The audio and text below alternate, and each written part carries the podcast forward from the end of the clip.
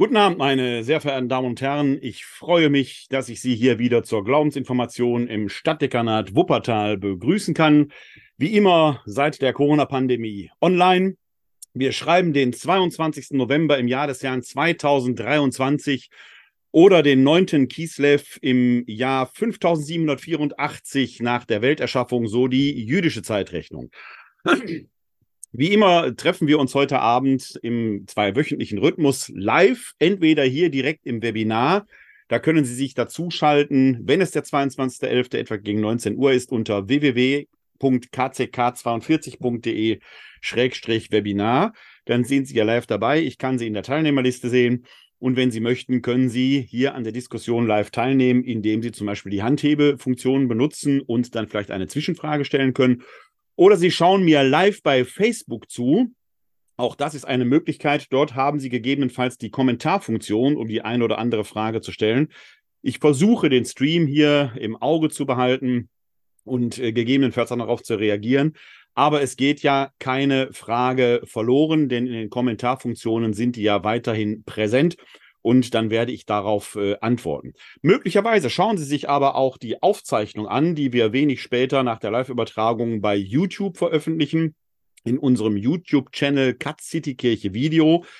Da gibt es auch eine Playlist zur Glaubensinformation, wo Sie alle Glaubensinformationen, die wir äh, gestreamt haben oder veröffentlicht haben, nachschauen können. Da hat sich mittlerweile doch einiges angesammelt. Auf diese Playlist kommen Sie auch, wenn Sie diesen QR-Code, den Sie hier im Livestream sehen, einscannen, dann kommen Sie direkt dorthin. Möglicherweise hören Sie sich aber auch die Audioaufzeichnung als Podcast an. Den können Sie abonnieren unter podcast.pr-werner-kleine.de. Dort gibt es den RSS-Feed, die einzelnen Folgen zum Anhören. Sie können aber auch einfach in einem Podcatcher Ihrer Wahl nach der Glaubensinformation suchen.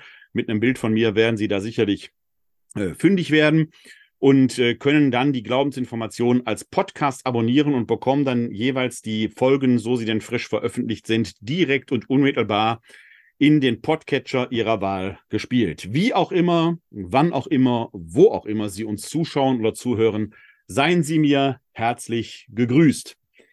Heute Abend lautet das Thema Endzeit ist eigentlich immer. Ein neuer Blick auf die Offenbarung des Johannes schließt in einer gewissen Weise an das Thema der letzten Glaubensinformationen an, wo wir ja ein wenig spekulativ über das Raumzeit-Ewigkeitsverhältnis nachgedacht haben.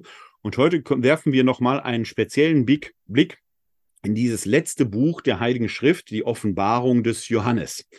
Und da mag es sein, dass Sie die eine oder andere Frage oder Rückmeldung geben wollen. Das können Sie natürlich wie immer gerne tun indem Sie mir eine E-Mail schreiben an info at katholische-citykirche-wuppertal.de info at katholische-citykirche-wuppertal.de da können Sie mir, äh, mich dann per Mail erreichen. Sie können Fragen zur aktuellen Folge stellen. Sie können aber auch allgemein theologische Fragen über diese E-Mail äh, an mich richten. Sie können mir Feedback zu den einzelnen Folgen geben oder ganz besonders wichtig und heute auch durchaus relevant, Themenanregungen. Wenn Sie da Themenwünsche haben, wo Sie sagen, das wäre doch mal interessant, dazu eine Glaubensinformation zu veranstalten, dann schicken Sie mir gerne Ihre Themenanregungen. Die werde ich, weil wir ja ein Jahresprogramm haben, wahrscheinlich erst dann in der nächsten Saison berücksichtigen können. Aber manchmal ergibt sich, wie der Zufall es will, eine Gelegenheit, dass wir solche Themenanregungen früher berücksichtigen können. So ist es zum Beispiel schon bei der nächsten Glaubensinformation in zwei Wochen dazu. Am Ende dieser Folge mehr.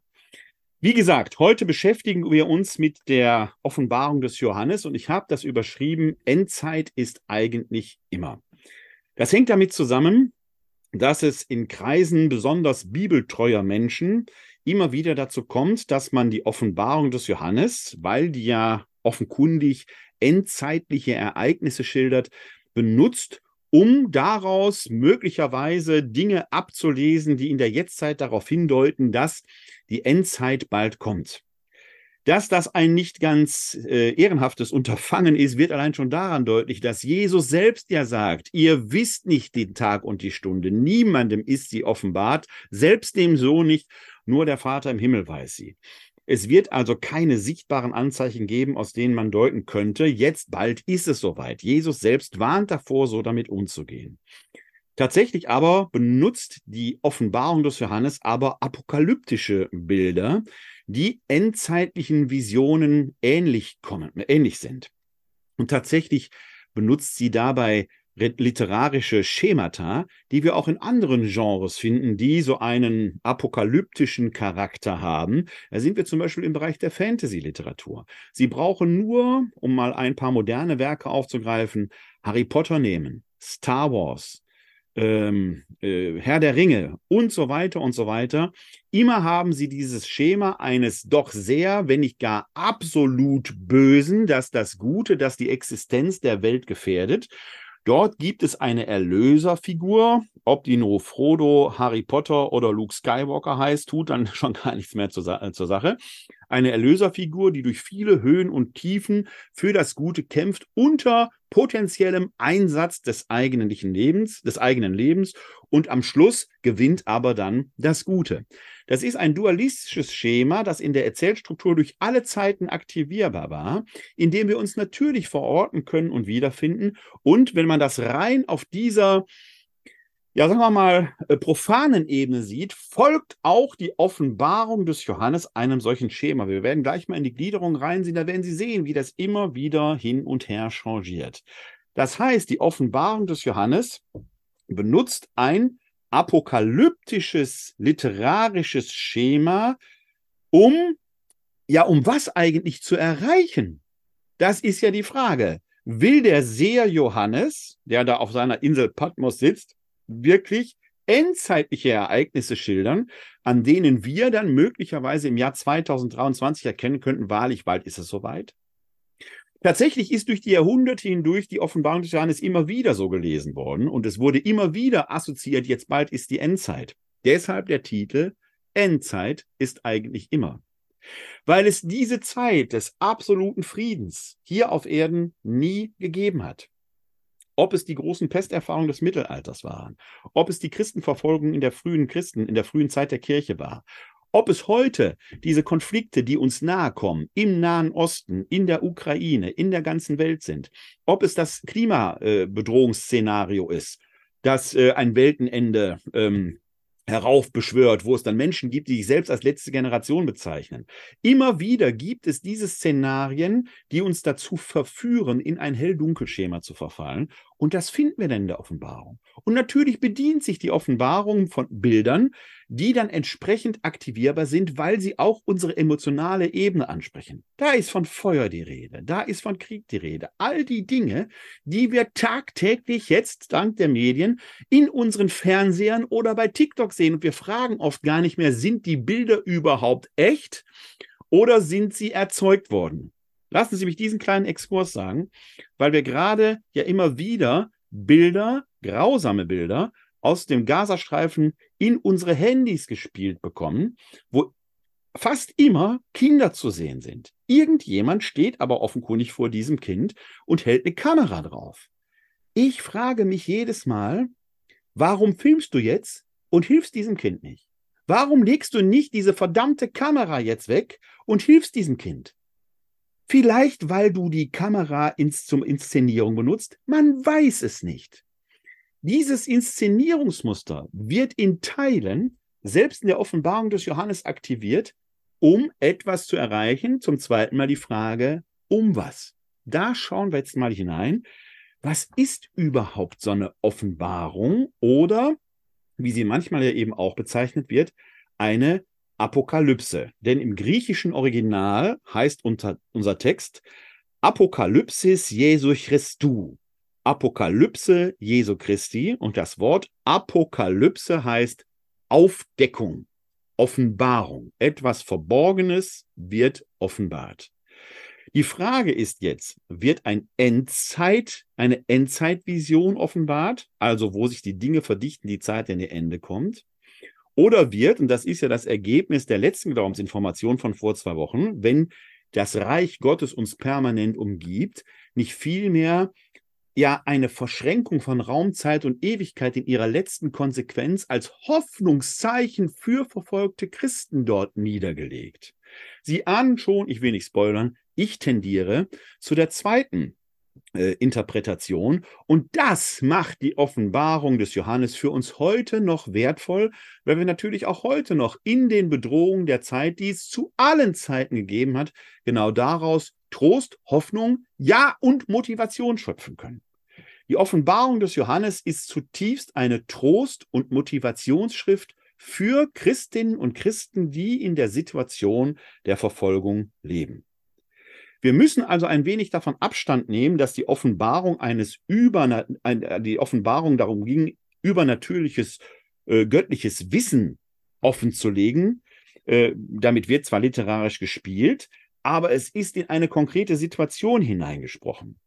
Tatsächlich deutet der Seher auch in anderen apokalyptischen Schriften, die wir durchaus auch im Alten Testament oder in der Apokryphenliteratur, ja auch in der außerbiblischen paganen Literatur finden, Tatsächlich wird dort immer assoziiert, dass es um ein geheimes Wissen ging, das der Mensch selber gar nicht verstehen kann. Deshalb braucht es in der Regel einen Deuteengel, den sogenannten Angelus Interpres. Es braucht also eine Vermittlergestalt, die zwischen dem Seher und der Seherin und dem, was er oder sie sieht, vermittelt, es interpretiert und ihm Bedeutung gibt. Das ist übrigens ein Topos, den wir sehr häufig auch in der Heiligen Schrift haben. Dann, wenn die Heiligen, ob es nun Apostel wie der Paulus sind, der im zweiten Korintherbrief im zwölften Kapitel auf eine Vision anspielt, die er gehabt hat, wahrscheinlich sein Damaskus-Erlebnis, oder ob es alttestamentliche Propheten sind, Immer dann, wenn sie die göttliche Sphäre schauen oder ihr Nachkommen, überfällt sie ein Schrecken, es, weil es zu groß ist, weil die Dinge der Welt verrückt werden im wahrsten Sinn des Wortes.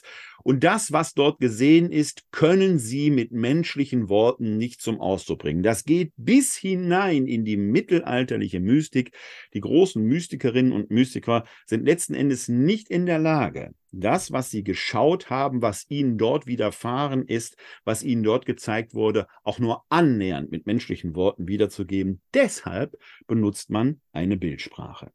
So finden wir nicht nur in der Bibel, auch andernorts Himmelsreisen, Entrückungen, Verzückungen, Eingang in die Sphäre des Heiligen, die Inspiration eines idealen Verfassers. Manches wird aber auch in eine ideale Vergangenheit oder eine ideale Zukunft hinein verschoben und natürlich weil das alles ja mit Worten sowieso nicht zum Ausdruck äh, gebracht werden kann, ist es Geheimwissen. Und da kommen wir der Sache auch schon nahe. Was geheim ist, ist natürlich interessant. Ich will nicht sagen, dass wir hier Verschwörungstheorien vor uns haben. Wir werden gleich an einigen ausgewählten Texten der Offenbarung des Johannes erkennen und sehen, dass es da um höchst konkrete, höchst relevante und historisch verifizierbare Hintergründe geht. Das ist das, was eigentlich die Offenbarung des Johannes äh, auch ausmacht und prägt. Sie scheint sich da übrigens eines äh, literarischen Genres zu bedienen mit äh, besonderen Mitteln, die wir gleich aufdröseln müssen, weil hier ein christlicher Seher an Christinnen und Christen, die in einer Verfolgungssituation sind, eine Trostschrift in der Bedrohung schickt, mit der er sich gegen den Aggressor, hier namentlich der römische Staat richtet, also eine gefährliche Situation, in der er bestimmte Dinge auch verschlüsseln muss. Verschlüsseln nicht im Sinne, die sind nicht auflösbar. Die originären Empfängerinnen und Empfänger dieser Offenbarung des Johannes, und die werden ja am Beginn mit sieben Sendschreiben unmittelbar adressiert. Allein diese sieben Sendschreiben, die wir am Anfang der Offenbarung haben, zeigen schon, es geht um eine konkrete, historisch verifizierbare Situation dass dort in einer, sagen wir mal, metaphorisch verschlüsselten Weise gesprochen wird, sodass, wenn diese Offenbarung des Johannes abgefangen würde, man sich nicht noch in größere Schwierigkeiten bringt, sondern man gegebenenfalls sich herausfinden kann, weil mit, auch mit Mitteln der Satire gearbeitet wird. Ein Satireelement werden wir gleich später in einem der ausgewählten Texte anschauen und dazu parallel den quasi paganen völlig unchristlichen Gewährsbrief lesen, wo Sie die Parallelen quasi erkennen können.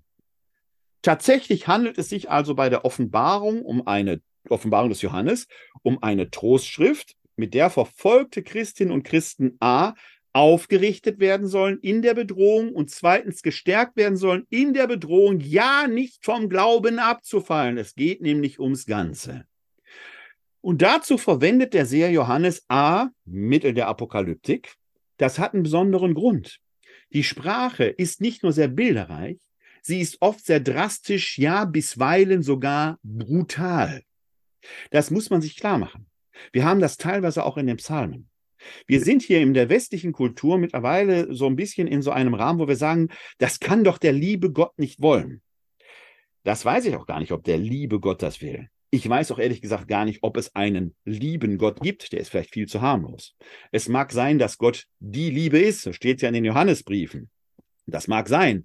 Aber wer wirklich wahrhaft geliebt hat, weiß, dass Liebe nicht nur pure Romantik ist. Also von diesen Sprachspielen her muss man alleine schon vorsichtig sein. Aber wenn wir mal annehmen, wir sind tatsächlich jetzt nicht in unseren Sesseln, schalten den Fernseher ein und sehen Not und Elend in Israel und im Gazastreifen, sondern wir wären jetzt in einem Kibbutz und würden von Hamas-Terroristen angegriffen.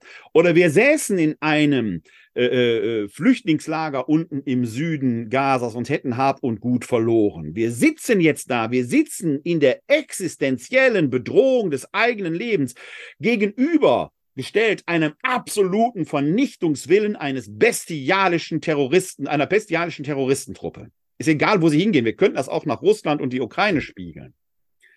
Dann sind ihre Gedanken dem Gegner gegenüber, wer auch immer dieser Gegner ist, nicht freundlich. Sie wünschen ihm die Pest an den Hals. Sie Teufel möge die holen. Die mögen vom Feuer versenkt werden. Das sind die Emotionen, die in uns sind.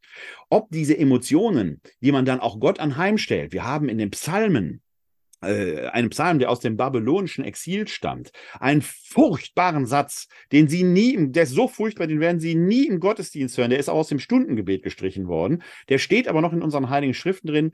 Da wünscht sich der Beter, dass Gott die Babys der Babylonier an den Felsen zerschmettern möchte. Ein furchtbarer Satz, der nur erklärbar ist, wenn dieser Beter tatsächlich in einer solch gedemütigten Situation, vielleicht sogar in einer Foltersituation ist, dass dieser Wunsch, den er Gott gegenüber äußert, der reinen psychischen Bewältigung der äußeren Bedrohung dient. Das kennen wir von uns selbst. Wenn wir in solchen Bedrohungssituationen sind, dann fangen wir aus. Sie brauchen nur Auto fahren, was Sie dann möglicherweise mal hinter verschlossenen Türen und Scheiben gesagt haben, das wollen wir alles gar nicht wissen. Es dient der psychischen Bewältigung existenziell krisenhafter Situationen und haben nicht wirklich etwas damit zu tun, ob das Gewünschte in die Tat umgesetzt wird. Es ist erstmal psychische Bewältigung. Das finden wir auch in der Offenbarung des Johannes, dass in dieser äußeren Bedrohung, die durch den schier übermächtigen Gegner römischer Staat bewirkt wird, dort psychologische Bewältigungsmuster aktiviert werden, die der eigenen inneren Stärkung dienen. Bilder sind dann immer noch nicht besser, die sind auch nicht schöner, aber ich kann sie erklären.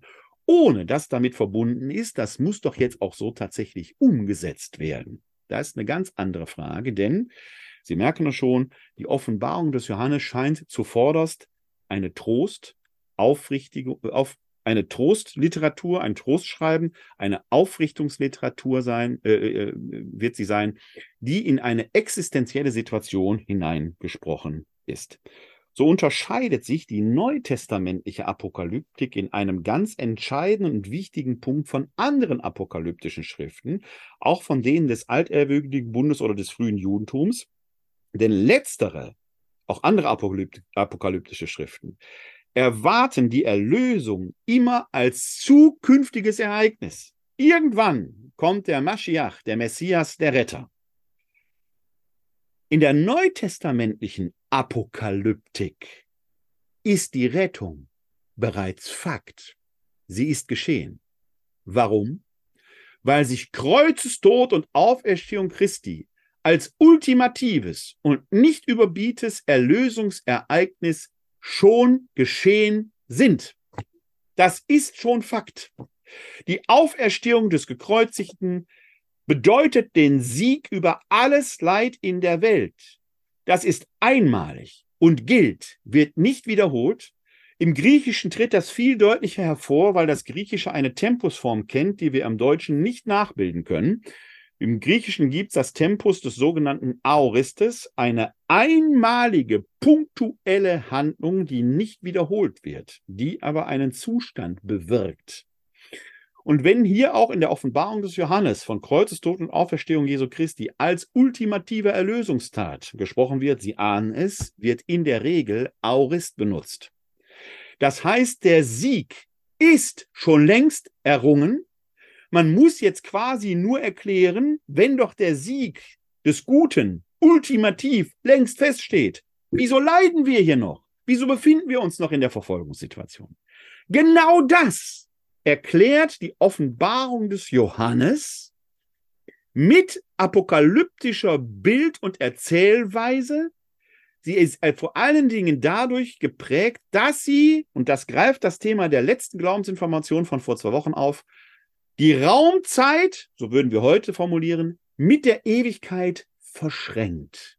Das durchdringt sich. Und das spielt eine wichtige Rolle. Und es führt uns A zu der Frage, wann datiert man dieses Schreiben?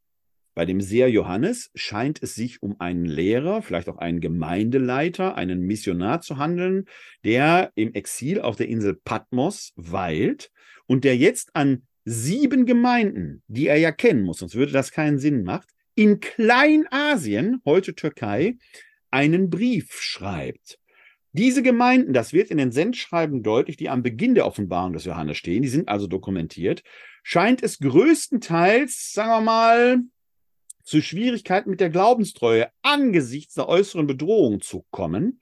Die Gemeinden sind glaubensmüde geworden, man empfindet die Gefährdung und weil offenkundig das christliche Dasein auch in dem gesellschaftlichen Miteinander Konsequenzen hatte, also zu Benachteiligungen führte, ist der eine oder andere, für den die gesellschaftliche Reputation auf dem Spiel stand, möglicherweise geneigt, dann doch gemeinsame Sachen mit dem römischen Staat zu machen, wenigstens pro forma. Nehmen wir den Kaiserkult, weil der wird gleich eine besondere Rolle spielen. Christen lehnten den Kaiserkult ab, weil dort der Kaiser als Gott verherrlicht würde. Noch heute steht ja bei uns im Glaubensbekenntnis diese Trias drin, er ist Gott von Gott, Licht vom Licht, wahrer Gott vom wahren Gott.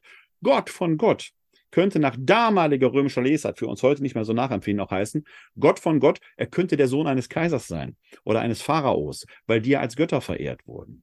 Licht vom Licht das war die Redeweise über die römischen, über den höchsten römischen, respektive den höchsten griechischen Gott. Jupiter, Ju ist das Licht, Jupiter ist der Vater des Lichtes und Ju steckt auch in Zeus drin. Das etruskische Ju, das Licht sind also die antiken Götter. Aber wir sagen dann noch, wahrer Gott vom wahren Gott.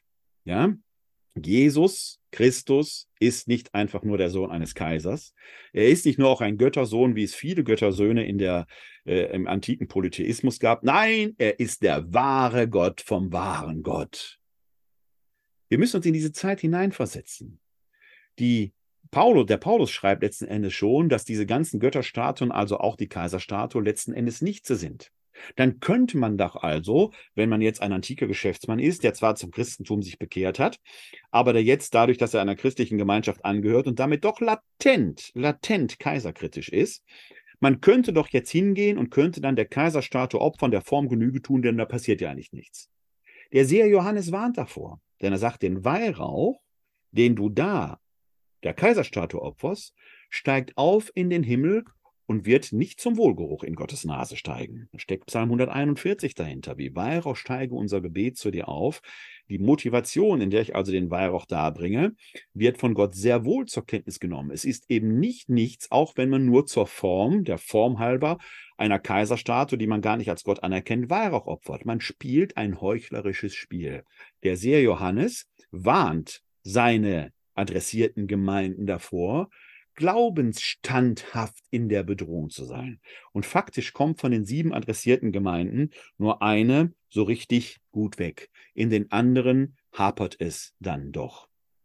Also, wir haben eine konkrete historische Situation, keine, die irgendwie auf die Zukunft schaut, sondern dass es diese sieben Sendschreiben gibt, deutet eben an, es gibt eine konkret verortbare Situation. Das Schreiben ist gar nicht direkt an uns gerichtet. Wir profitieren von diesem Schreiben, weil diese Bildwelten natürlich auch für uns in unseren Krisen motivierend sein können, führt aber dann zu der letzten sogenannten Einleitungsfrage für heute. Wann ist die denn geschrieben worden? Hier diskutiert die Exegese, denn wir haben im 13. Kapitel der Offenbarung, das ist ein Kapitel, das wir uns gleich auch näher anschauen werden, da taucht die berühmte Zahl 666 drin auf, die schauen wir uns auch gleich näher an. Und die Frage ist, wie löst man die auf? Denn 666 ist zwar die Zahl des Antichristen, aber nicht des Satans, wohlgemerkt. Denn es steht dort sehr deutlich, man möge doch darauf achten, dass es die Zahl eines Menschennamens sei. Und je nachdem, wie man diese Zahl jetzt zu einem Menschennamen prägt, kommen wir zu einer Frühdatierung der Johannes-Offenbarung. Dann würde sie in die 60er Jahre hinein datiert. Oder man kommt zu einer Spätdatierung. Dann sind wir auf, sagen wir mal, um die erste Jahrhundertwende herum. Wie wir das auflösen, wie ich das auflöse, werden Sie später sehen. Möchte ich noch nicht spoilern, kommen wir später drauf. Aber Sie merken, wie die Textarbeit selber dann auch wichtig ist, um so einen Text einordnen zu können.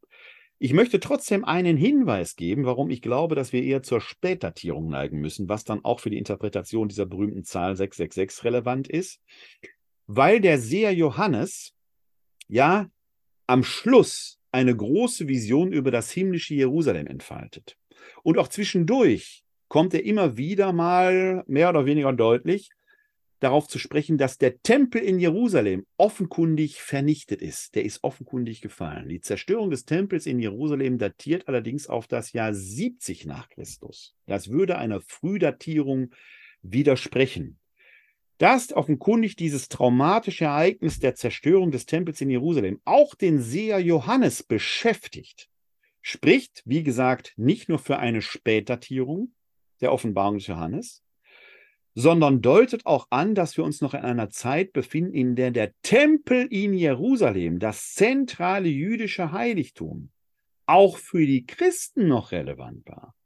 Die Trennung zwischen Juden und Christentum ist eben noch gar nicht so vollzogen, wie wir sie heute erleben. Auch die frühen Christen, auch wenn sie nicht jüdischen Ursprungs waren, wenn es faktisch Heidenchristen waren, hatten offenkundig das Ideal des einen Volkes Israel, weswegen ich eben vom alterwürdigen und von erweiterten Bund spreche. Es sind gar nicht zwei Religionen, es ist die eine Religion, wo jetzt zu dem auserwählten Volk die Völker hinzukommen. In dem Zeitfenster, in dem die Offenbarung des Johannes entsteht, ist diese Trennung noch nicht vollzogen. Im Johannesevangelium merkt man schon, da ist die Trennung schon etwas deutlicher spürbar, aber auch noch nicht vollzogen. Man ringt eigentlich noch um Anerkennung durch die Juden damals. Das ist schon bemerkenswert, dass äh, man das entsprechend mit berücksichtigen muss. Aber weil wir das in der Johannes-Offenbarung spüren, dass man da offenkundig auf die Zerstörung des Tempels in Jerusalem zurückschaut, ist das wieder eher ein Argument für die Spätdatierung. Dann wären wir so um das Jahr 100 herum. Wenn wir mal auf die Gliederung der Offenbarung des Johannes schauen, da blende ich Ihnen zum ersten Mal äh, hier die Gliederung ein wie man, äh, oder einen Gliederungsvorschlag möchte ich sagen, ein. Das wäre jetzt mal eine mögliche Gliederung für die Offenbarung des Johannes, die sich jetzt an bestimmten inhaltlichen Elementen orientiert. Dann sehen wir hier, dass wir hier oben eine Einleitung haben. Hier, die, ähm, kann man das abschalten, dass ich es markieren? Ich kann es leider nicht markieren, tut mir leid. Äh, eine Einleitung haben, die die äh, ähm, quasi das äh, mehr oder weniger das erste Kapitel umfasst. Äh, und in diesem ersten Kapitel finden wir dann tatsächlich im Brief, es gibt schon ein vorgeschaltetes Glauben zur Kenntnis, das schauen wir uns gleich als erster an. Und die Beauftragungsvision, also die Legitimation des Sehers Johannes, warum er überhaupt hier zur Tat schreitet und äh, entsprechend äh, die Offenbarung ins Werk setzt. Der zweite große Abschnitt umfasst die sieben schon erwähnten Sendschreiben die sich an konkret existierende Gemeinden richten. Dieser Text hat eben eine starke historische Verortung. Das, der dritte Teil, hier, äh, hier quasi, umfasst dann die eigentliche Apokalypse, also den eigentlichen Inhaltsteil. Und der umfasst doch den weitesten Teil des gesamten Textes, erreicht nämlich vom Kapitel 4 bis zum Kapitel 20. Und hier können Sie sehr schön sehen, wie dort eine innere Struktur sichtbar ist. Das Ganze beginnt mit der großen Thronsaalvision. Auch da schauen wir gleich exemplarisch mal hinein die gewissermaßen die himmlische Liturgie darstellt, wo das Buch mit sieben Siegeln gebracht wird und dann werden die sieben Siegel eröffnet und bei jeder Siegeleröffnung ereignet sich hier auf der Erde etwas, was quasi als äh, Raumzeitereignis stattfinden kann. Der Thronsaal selber ist Bereich der Ewigkeit, aber das Eröffnen der Siegel bringt Menschengeschichte in Gang. Und da findet sich unmittelbar am Anfang in dieser Thronsaalvision mit dem Buch ein ganz bemerkenswerter Hinweis, dass diese irdische Geschichte eben nicht determiniert, sondern potenziell offen ist. Wir brauchen also im Prinzip diese Idee, die wir beim letzten Mal schon reflektiert haben, wie kriegen wir Allwissenheit Gottes mit menschlichem Freiheitsprinzip übereingedacht. Das wird hier in der Offenbarung in bildhafter Sprache ausgeführt, indem wir eine Raum, Ewig, Raumzeit, Ewigkeitsverschränkung haben. In der Ewigkeit die punktuell gedacht wird, in der es ja kein Werden und Vergehen mehr gibt, steht nämlich der Sieg Christi immer schon fest. Der steht schon fest, an dem gibt es gar nichts mehr zu deuteln, während sich hier auf der Erde auch aus den Gründen menschlicher Freiheit heraus die Geschichte entwickelt. Und das wird hier in diesem ersten großen Absatz mit den sieben Siegeln in Verbindung gebracht. Jetzt kann ich es markieren, jetzt habe ich es gefunden. Mit den sieben Siegeln in Verbindung gebracht. Und dann passiert etwas, es werden zuerst die sechs Siegel eröffnet, sechs Plagen gehen da. Wir haben es ja hier um eine Trostschrift zu tun, wo Gemeinde in der Bedrohung in einer Plagenzeit aufgerichtet werden soll. Dann gibt es den Hinweis der Besiegelung der Glaubenden, die werden gestärkt und dann kommt das siebte Siegel, das eröffnet wird. Das Ganze wiederholt sich nochmal, indem nochmal auf den Altar geschaut wird, also nochmal ein liturgisches Element, wir sind wieder im Himmel. Jetzt erschallen die sieben Posa die sechs Posaunen, wir haben also analog zu den sechs Siegeln hier die sechs Posaunen. Jetzt wird der Sieg der Märtyrer äh, äh, äh äh, festgestellt, analog zur Besiegelung der Glaubenden und erschallt noch die siebte Posaune. Wir haben also ein wiederholtes Muster, sechs Elemente, wodurch sich irdische Geschichte ereignet. Dann kommen die Glaubenden in den Blick, die werden gestärkt. Und dann kommt nochmal die siebte Posaune oder das siebte Siegel. Wir gehen dann, das Muster verändert sich jetzt leicht, weil sich jetzt quasi der Rhythmus erhöht. Wir hatten die Zeit-Ewigkeitsverschränkung, die Raumzeit-Ewigkeitsverschränkung hier oben im ersten Absatz schon etwas breiter entfaltet und jetzt wird der Takt erhöht. Das heißt, die Offenbarung signalisiert da auf der rein formalen Ebene schon die Zeit der Entscheidung drängt. Sie ist jetzt, die kommt eben nicht irgendwann in Zukunft. Jetzt, hier ist die Zeit des Gerichtes. In deinem Handeln im Hier und Jetzt entscheidet sich letzten Endes dein Schicksal. Wieder haben wir einen liturgischen Aspekt, nämlich die Tempelvision. Und jetzt wechseln quasi Bedrohungs- und Rettungsszenario ab. Das Gottesvolk ist bedroht, aber auf dem Zion kommt Rettung. Die sieben Schalen des Zorns werden gelernt. Der Sieg des Messias steht aber schon fest. Babylon, hier, wie gesagt, wir haben eine verschlüsselte Schrift, damit, wenn die in falsche Hände kommt, das nicht so ohne weiteres äh, aufgedeckt werden kann. Das babylonische Exil, ich habe vorhin schon aus diesem Psalm zitiert, war eine traumatische Erfahrung für, das, äh, für die Exilanten des jüdischen Volkes mit teilweise drastischen Wünschen, die so nie Wirklichkeit geworden sind, in den Psalmen teilweise auch doch literarisch dokumentiert sind. Babylon spielt jetzt zeithistorisch hier keine Rolle mehr. Babylon, die Hure Babylon, wird zur Metapher für Rom, für die römische Herrschaft. Babylon, Rom, wird untergehen, das Reich des Messias schlussendlich aufgerichtet werden.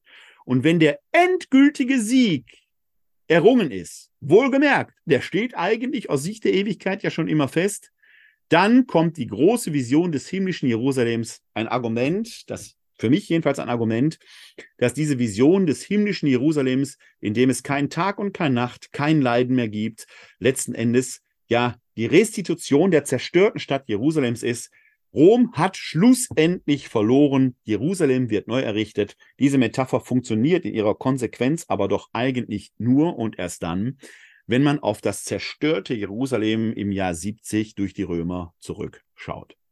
Wir haben also hier schon auf der rein formalen Ebene wenn wir auf die Offenbarung des Johannes schauen, sehr deutlich sichtbar, dass hier immer die Ewigkeitsperspektive und in der Ewigkeit, die definiert sich ja geradezu dadurch, dass es eben nicht unendlich prolongierte Zeit ist, sondern reine, pure Gegenwart. Höchster Dynamik, in der aber letzten Endes kein Werden und Vergehen der uns bekannten Weise sichtbar wird, aus der Ewigkeit entspringt die Zeit, in der sich die menschliche Freiheit ereignen kann, die aber aus Sicht der Ewigkeit immer schon auch entschieden ist. Ein Paradox. dass die Offenbarung des Johannes auf bemerkenswert literarische Weise nicht nur löst, sondern dann auch zu einer Trost- und Aufrichtungs-, zu einer Motivationsschrift für Christinnen und Christen, die in der Verfolgung sind, die von der Verfolgung bedroht sind, deutlich macht. Das mal als Vorrede, damit man das mal so ein wenig einordnen kann. Und wenn wir jetzt auf ausgewählte Texte schauen, ist genau das der Konnex, der gewissermaßen im Hintergrund steht. Wir schreiten jetzt mal durch einige Aspekte der Offenbarung des Johannes hindurch und schauen uns den einen oder anderen Text mal kursorisch an. Wir fangen an mit dem, ich habe es vorhin schon angekündigt, ähm, ähm, mit dem Glaubensbekenntnis, das unmittelbar am Anfang der Offenbarung zu finden ist. Das findet sich in Offenbarung 1, die Verse 4, b und 8. Vorher war im Prinzip nur die Adressierung zu finden des Textes. Also hier Offenbarung Jesu Christi, die Gott ihm gegeben hat, damit er seinen Knechten zeigt, was bald geschehen muss. Und er hat es durch seinen Engel, den er sandte, seinem Knecht Johannes gezeigt. Damit wird im Prinzip das apokalyptische Schema aktiviert, auch in den Hörerinnen und Hörern, die es zuerst gehört haben. Der Deuteengel taucht auf. Wir haben den Seher und wir haben die Quelle der eigentlichen Offenbarung, nämlich Jesus Christus hier. Dieser hat das Wort Gottes und das Zeugnis Jesu Christi bezeugt, alles, was er geschaut hat. Selig, wer die Worte der Prophetie liest und jene, die sie hören und das halten, was in ihr geschrieben ist, denn die Zeit ist nahe. Dann schreibt der Johannes eben an die sieben Gemeinden der Provinz Asien. Die sieben Sendschreiben an die Einzelnen kommen gleich im Einzelnen. Aber es gibt etwas Kursorisches, was vorgeschaltet ist. Und das ist dieses, ja, man kann schon sagen, Glaubensbekenntnis. Gnade sei mit euch und Friede von ihm, der ist und der war und der kommt, und von den sieben Geistern vor seinem Thron und von Jesus Christus. Er ist der treue Zeuge, der Erstgeborene der Toten, der Herrscher über die Könige der Erde, ihm, der uns liebt und uns von unseren Sünden erlöst hat durch sein Blut, der uns zu, seinem, zu einem Königreich gemacht hat und zu Priestern vor Gott, seinem Vater. Ihm sei die Herrlichkeit und die Macht in alle Ewigkeit. Amen. Siehe, er kommt mit den Wolken, und jedes Auge wird ihn sehen, auch alle, die ihn durchbohrt haben, und alle Völker der Erde werden seinetwegen jammern und klagen, ja, Amen. Ich bin das Alpha und das Omega, spricht Gott, der Herr, der ist und der war und der kommt, der Herrscher über die ganze Schöpfung. Mit diesem Glaubensbekenntnis, das direkt am Anfang, noch vor den sieben Sendschreiben, gewissermaßen als Basis für alles, was kommt, gestellt wird, wird das Interpretament für den Text selbst schon vorgestellt. Zentral ist die bleibende, ewige, unveränderliche Treue Gottes, von dem eben gesagt wird, er ist, er war und er kommt, nämlich der Herrscher über die ganze Schöpfung, über die ganze Schöpfung. Außerhalb von ihm gibt es gar nicht. Es gibt kein Reich des Bösen, das sich von Gott trennen könnte. Er ist der Herrscher über die ganze Schöpfung, vor dem selbst die Könige die Knie beugen müssen, auch wenn sie es noch nicht anerkennen. Er ist der große Richter. Er ist nämlich, und das ist die Zeitkomponente, das Alpha und das Omega. Alpha und Omega sind erster und letzter Buchstabe des griechischen Alphabetes. Wir haben es auf unseren Osterkerzen, das kommt hierher. Aus ihm kommt die Zeit, zu ihm geht die Zeit zurück. Er ist Ursprung und Ziel allen Seins. Der Paulus formuliert deshalb, wir alle müssen vor dem Richterstuhl Christi offenbar werden und werden den Lohn empfangen für das Gut und das Böse, das wir im irdischen Leben getan haben. 2 Korinther 5, Vers 10.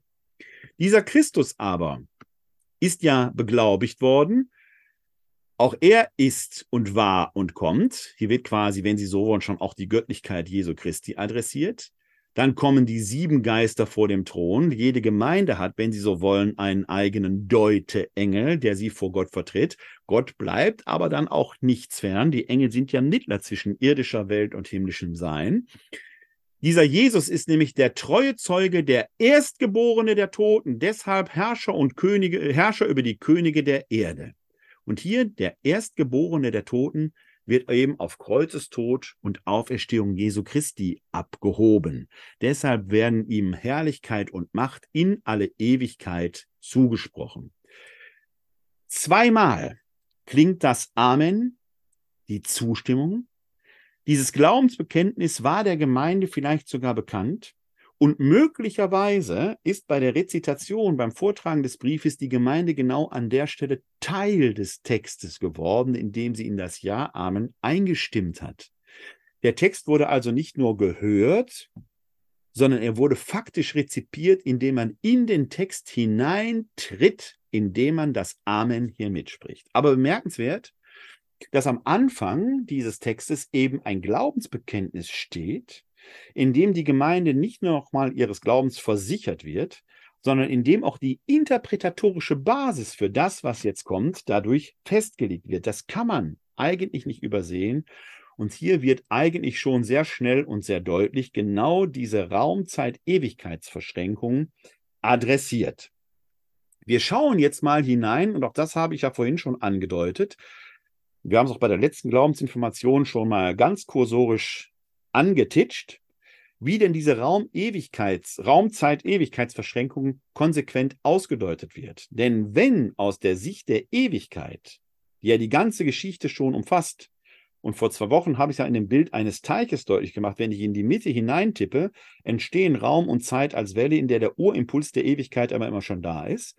Auf der Welle reitend entfaltet sich für uns die raumzeitliche Geschichte in einem raumzeitlichen Nacheinander, im Impuls jeder, jedes Teils dieser Welle ist die Ewigkeit, die ja keine Ausdehnung hat, als Punkt in der Mitte gleichermaßen präsent, sodass wir aus raumzeitlicher Perspektive zwar nacheinander von dieser Welt gehen, beziehungsweise auf dieser Welt erscheinen, also geboren werden und sterben, aus Sicht der Ewigkeit aber alle gleichzeitig hinzutreten. Wenn also aus Sicht der Ewigkeit, in der es keine Veränderung mehr geben kann, weil es keine Zeit gibt, der Sieg Christi ultimativ feststeht und damit auch klar ist, das Gute hat gewonnen, wie kann ich denn dann diese eigentlich existierende Allwissenheit Gottes mit dem Entfalten der Geschichte in Zusammenhang bringen, wenn die Geschichte eben nicht deterministisch wie ein Computerprogramm festgelegt ist, sondern Freiheit impliziert. Die Offenbarung des Johannes macht das mit einem bemerkenswerten Bild. Und um dieses Bild zu verstehen, gehen wir am Anfang einmal in das vierte Kapitel der Offenbarung des Johannes. Da wird nämlich diese Thronsaalvision dargestellt, die aus einigen auch für unsere heutige Liturgie bemerkenswerten Gründen äh, relevant ist und schauen dann mal, wie dieses Verhältnis von Ewigkeit und Raumzeit hier in der Offenbarung des Johannes als Vorschlag gelöst wird. Schauen wir uns zuerst einmal im vierten Kapitel die große Himmelsvision an, die Eröffnungsvision im Thronsaal Gottes. Danach sah ich und siehe, eine Tür war geöffnet am Himmel, und die erste Stimme, die glich einer Posaune, mit mir reden gehört hatte und sagte, komm herauf und ich werde dir zeigen, was dann geschehen muss. Das ist also schon mal erstmal interessant. Der Seher befindet sich also offenkundig noch auf der Erde und soll jetzt in den Himmel heraufkommen. Ihm wird also die Gnade zuteil, auf der Erde seiend, aber doch die Himmelsvision zu schauen. Es muss also eine Verbindung hergestellt werden.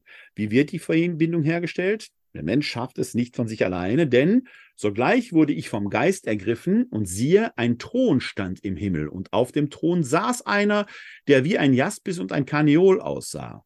Und über dem Thron wölbte sich ein Regenbogen, der wie ein Smaragd aussah. Der Regenbogen ist ja seit dem Noahbund Zeichen Gottes mit den, des Bundes Gottes mit den Menschen. Und rings um den Thron standen 24 Throne und auf den Thronen saßen 24 Älteste in weiße Gewänder gekleidet und mit goldenen Kränzen auf dem Haupt. Die 24 Ältesten sind symbolisch die zwölf Stammväter des altehrwürdigen Bundes, die zwölf Söhne Jakobs und die zwölf Vertreter des neuen Bundes in Jesus Christus, sprich die zwölf Apostel. Deswegen sitzen da 24. Alter und neuer Bund gehören zusammen. Da passt kein Blatt dazwischen. Man kann den altehrwürdigen Bund nicht einfach weggrenzen. Nein, für den Seher Johannes ist klar, der Bund, der dem Volk Israel galt, unverbrüchlich, wird jetzt eben erweitert. Es gibt die zwölf alten plus die zwölf neuen Stammväter. Von dem Thron gingen Blitze, Stimmen und Donner aus. Das muss man sich auch mal wieder klar machen. Wir heutigen haben sehr oft diesen Ansatz, dass man still sein muss, damit man Gott reden hört. Das ist keine biblische Redeweise. In der biblischen Redeweise ist Gott immer laut. Kol Yahweh heißt nämlich Donnerhall Gottes oder Stimme Gottes. Und das wird hier auch angedeutet. Gott ist nicht leise. Von ihm gehen Blitze, Stimmen und Donner aus. Und sieben, loderte äh, sieben lodernde Fackeln brannten vor dem Thron. Das sind die sieben Geister Gottes. Die kennen wir aus der Eröffnungsvision von vorhin. Die vertreten ja die sieben Gemeinden. Also, wir haben, oder unsere Gemeinden, quasi immer schon einen Anwalt bei Gott. Die Verbindung steht, wenn Sie so wollen. Und vor dem Thron war etwas wie ein gläsernes Meer gleich Kristall. Und in der Mitte des Thrones rings um den Thron waren vier Lebewesen, voller Augen vorn und hinten. Der erste Lebewesen glich einem Löwen, das zweite einem Stier, das dritte sah aus wie ein Mensch, das vierte glich einem Adler. Und jedes der vier Lebewesen hatte sechs Flügel außen und innen, voller Augen. Diese vier Lebewesen kennen wir schon aus dem, einem Text des alterwürdigen Bundes, nämlich dem Prophet Ezechiel. Da gibt es am Eingang auch eine große epiphanische oder besser gesagt theophanische Vision. Gott erscheint, aber nicht unmittelbar selbst, Gott erscheint immer in vermittelter Gestalt und da tauchen diese vier geflügelten Wesen eben auch Löwe, Stier, Mensch und Adler auf. Die werden später mal zu Symbolen für die vier Evangelisten werden. Also auch hier haben wir rein von der äh, symbolischen Ebene einen Kontext zu einer prophetischen Schrift des Alten Bundes. Denn diese vier Wesen sind die höchsten, die höchsten Wesen, die am Thron Gottes stehen, wenn sie so wollen, die Erzengel. Die haben eine Aufgabe.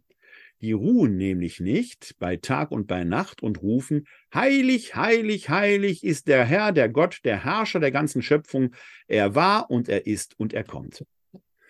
Wenn Sie zu den einigermaßen regelmäßigen Besucherinnen und Besuchern einer heiligen Messe gehören, dann werden Sie an der, etwa im zweiten Teil der Messe, ziemlich am Beginn, nach der sogenannten Präfation, den Priester sagen hören, ziemlich am Ende der Präfation, so etwas wie, so stimmen wir ein in den Hochgesang der himmlischen Heere und dann singen wir, Heilig, heilig, heilig, Gott Herr aller Mächte und Gewalten. Hier heißt es, heilig, heilig, heilig ist der Herr, der Gott, der Herrscher über die ganze Schöpfung.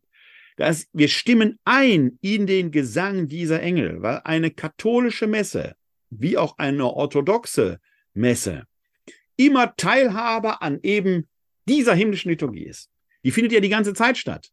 Denn diese Engel singen die ganze Zeit. Sie ruhen nicht bei Tag und bei Nacht, dieses heilig, heilig, heilig zu rufen. Und wenn wir heilige Messe feiern, öffnet sich gewissermaßen für uns der Himmel. Wir treten in diese himmlische Vision hinzu. Der Altar wird dann da selbst zum Throne Gottes. Deswegen küsst der Priester am Anfang dem Altar, weil er gewissermaßen, sag mal, wenn Sie so wollen, Gott die Füße küsst. Wir treten in einer heiligen Messe zu dieser Vision hinzu, die uns hier in der Offenbarung des Johannes, zu dieser Liturgie hinzu, die uns hier in der Offenbarung des Johannes als Vision dargestellt wird. Und wenn die Lebewesen dem, der auf dem Thron sitzt und in alle Ewigkeit lebt, Herrlichkeit und Ehre und Dank erweisen, dann werfen sich die 24 Ältesten vor dem, der auf dem Thron sitzt, nieder und beten ihn an, der in alle Ewigkeit lebt, und sie legen ihre goldenen Kränze vor seinem Thron nieder und sprechen, würdig bist du, Herr unser Gott, Herrlichkeit zu empfangen und Ehre und Macht, denn du bist es, der die Welt erschaffen hat, durch deinen Willen war sie und wurde sie erschaffen. Also nochmal, wenn Sie so wollen, eine Art Glaubensbekenntnis. Nach den sieben Sendschreiben beginnt die Offenbarung des Johannes mit der Schilderung eines himmlischen, nein, des himmlischen Gottesdienstes. In diesen Gottesdienst treten wir ein, wenn wir Liturgie feiern, zumindest im römisch-katholischen Verständnis. Und es wird in einer heiligen Messe just an dieser Stelle greifbar, wenn wir das dreimal heilig singen. Was passiert aber jetzt in diesem Gottesdienst? Wozu ist das da? Da sind wir im Kapitel 5, denn da geht es jetzt weiter, in Vers 1. Und ich sah auf der rechten Hand dessen, der auf dem Thron saß, eine Buchrolle. Sie war innen und auf der Rückseite beschrieben und mit sieben Siegeln versiegelt. Und ich sah, ein gewaltiger Engel rief mit lauter Stimme, wer ist würdig, die Buchrolle zu öffnen und ihre Siegel zu lösen? Aber niemand im Himmel, auf der Erde und unter der Erde konnte das Buch öffnen und hineinsehen. Da weinte ich sehr, weil niemand für sie würdig, weil niemand für würdig befunden würde, das Buch zu öffnen und hineinzusehen. Da sagte einer der Ältesten zu mir, weine nicht, siehe, gesiegt hat der Löwe aus dem Stamm Juda, der Spross aus der Wurzel Davids. Er kann das Buch und seine sieben Siegel öffnen.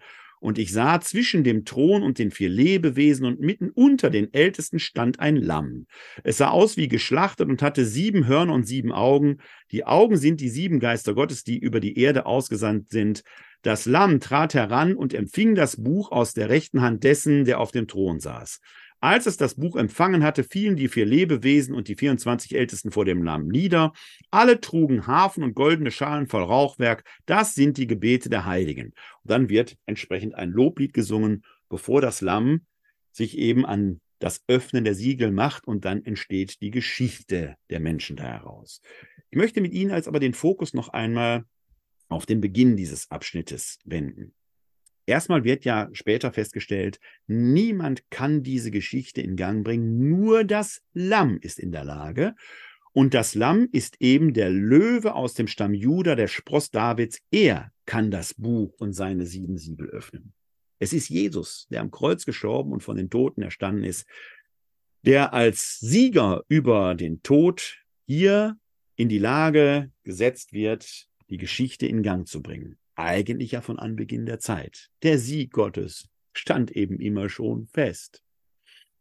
Jesus ist also der Herr über Raum und Zeit, der Herr über die Geschichte.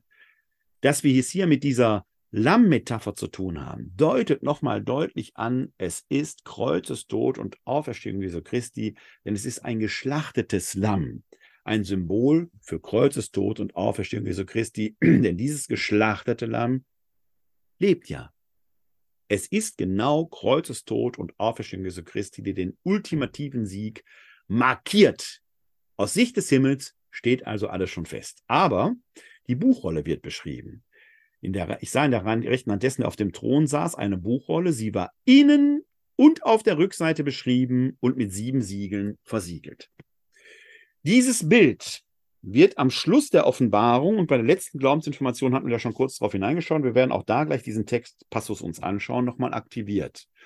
Da passiert nämlich Folgendes. Wir machen also einen großen Sprung an das Ende der Offenbarung. Wir sind da im 20. Kapitel.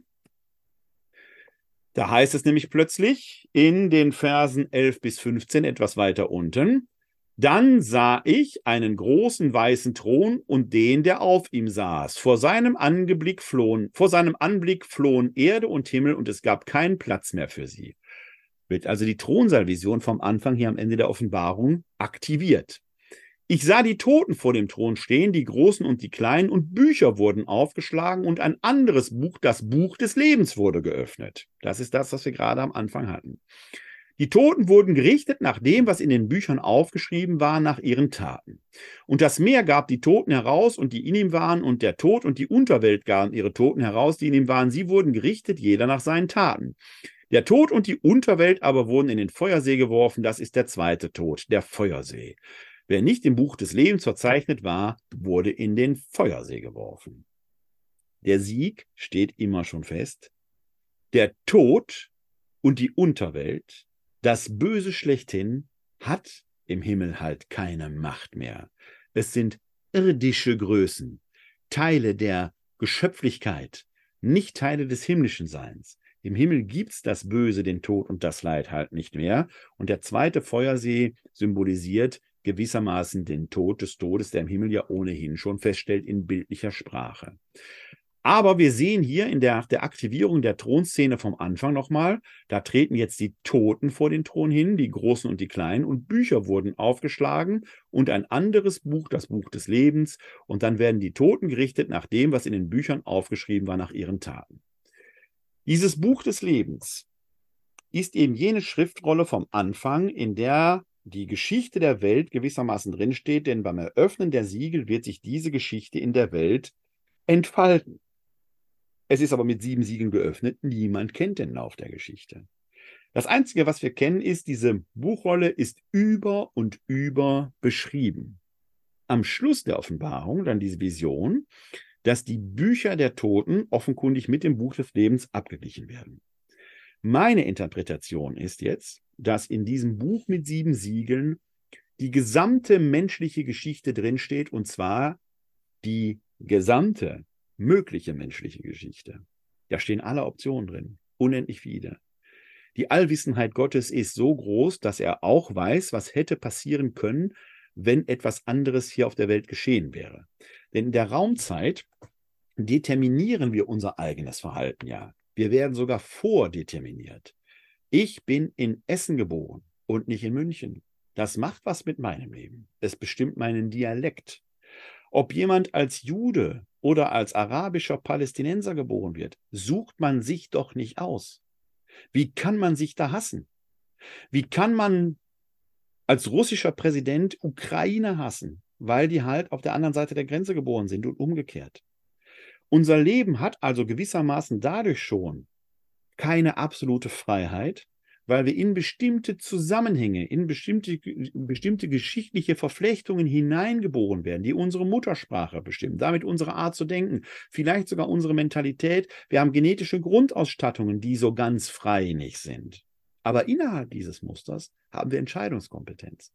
Und wenn wir von unserer Entscheidungskompetenz Gebrauch machen, determinieren unsere Entscheidungen natürlich folgende Entscheidungen. Wenn ich mir für 2,50 Euro ein Cappuccino kaufe, kann ich diese 2,50 Euro eben nicht für was anderes ausgeben.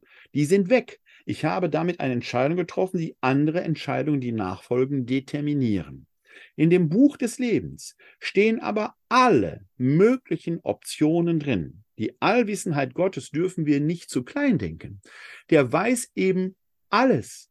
Der weiß das, was passiert ist und das, was hätte passieren können, wenn ich an einer entscheidenden Stelle anders gehandelt hätte.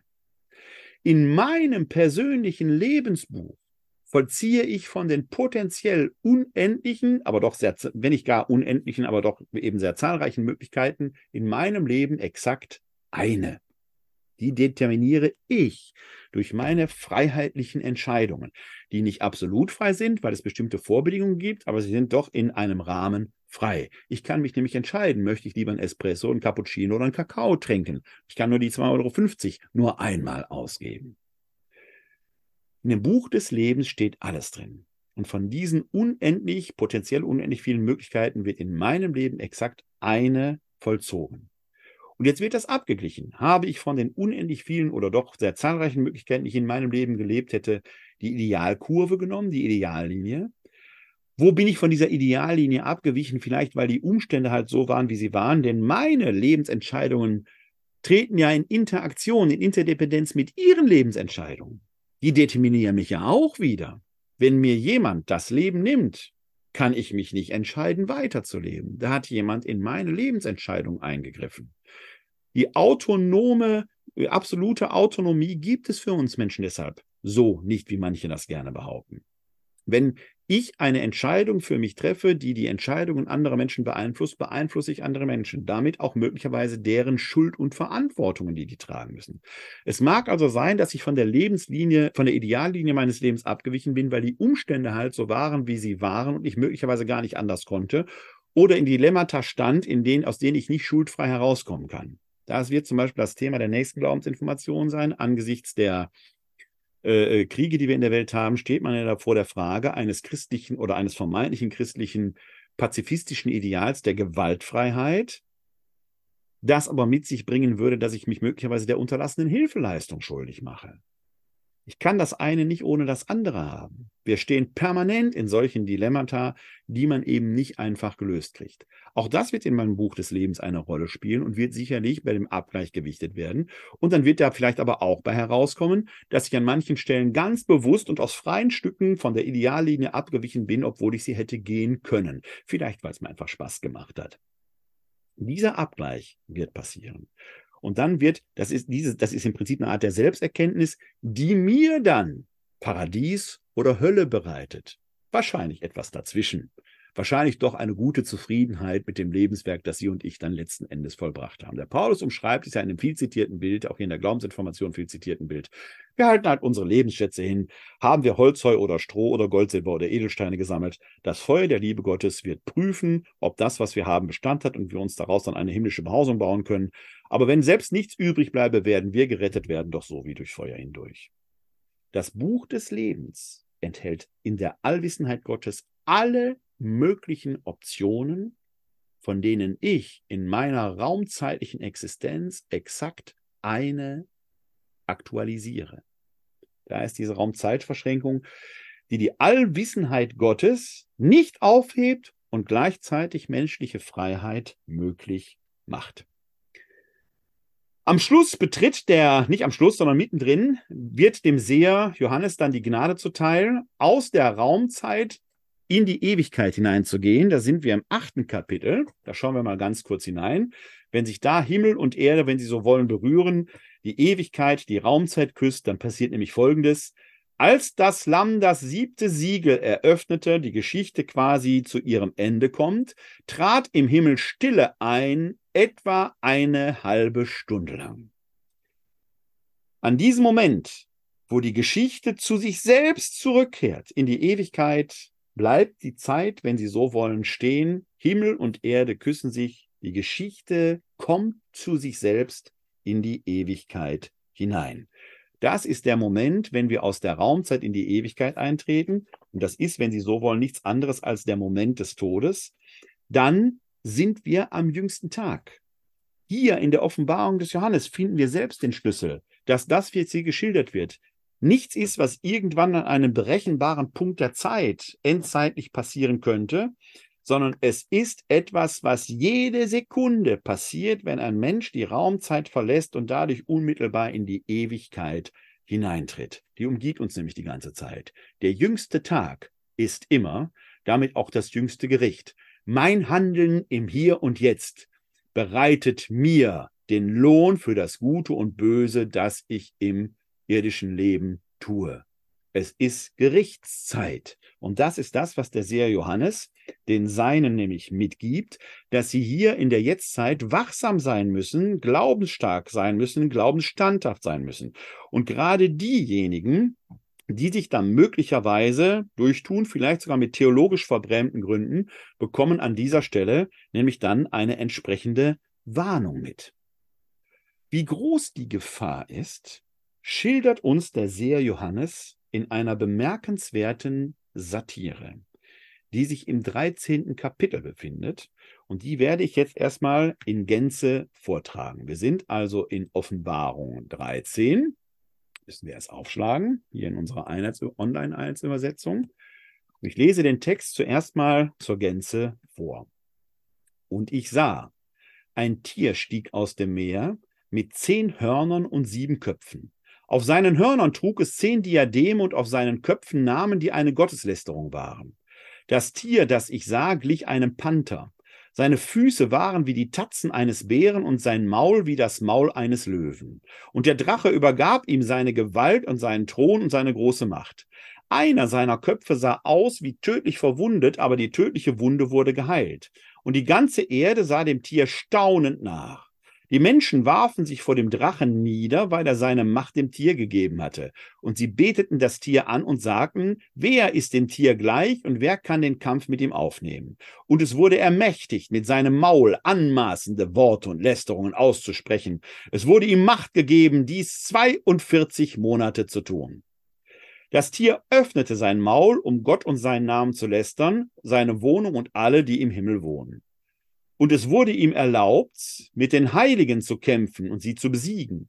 Es wurde ihm auch Macht gegeben über alle Stämme, Völker, Sprachen und Nationen. Alle Bewohner der Erde fallen vor ihm nieder, deren Name nicht seit Erschaffung der Welt geschrieben steht im Lebensbuch des Lammes, das geschlachtet wurde. Wer Ohren hat, der höre. Wer zur Gefangenschaft bestimmt ist, geht in die Gefangenschaft. Wer mit dem Schwert getötet werden soll, wird mit dem Schwert getötet. Hier muss sich die Standhaft und die Glaubenstreue der Heiligen bewahren. Kurze Zäsur, bevor ich gleich weiterlese. Hier sehen Sie genau den Impuls, um den es dem Seher Johannes geht. Die Standhaftigkeit der Glaubenden muss sich bewahren.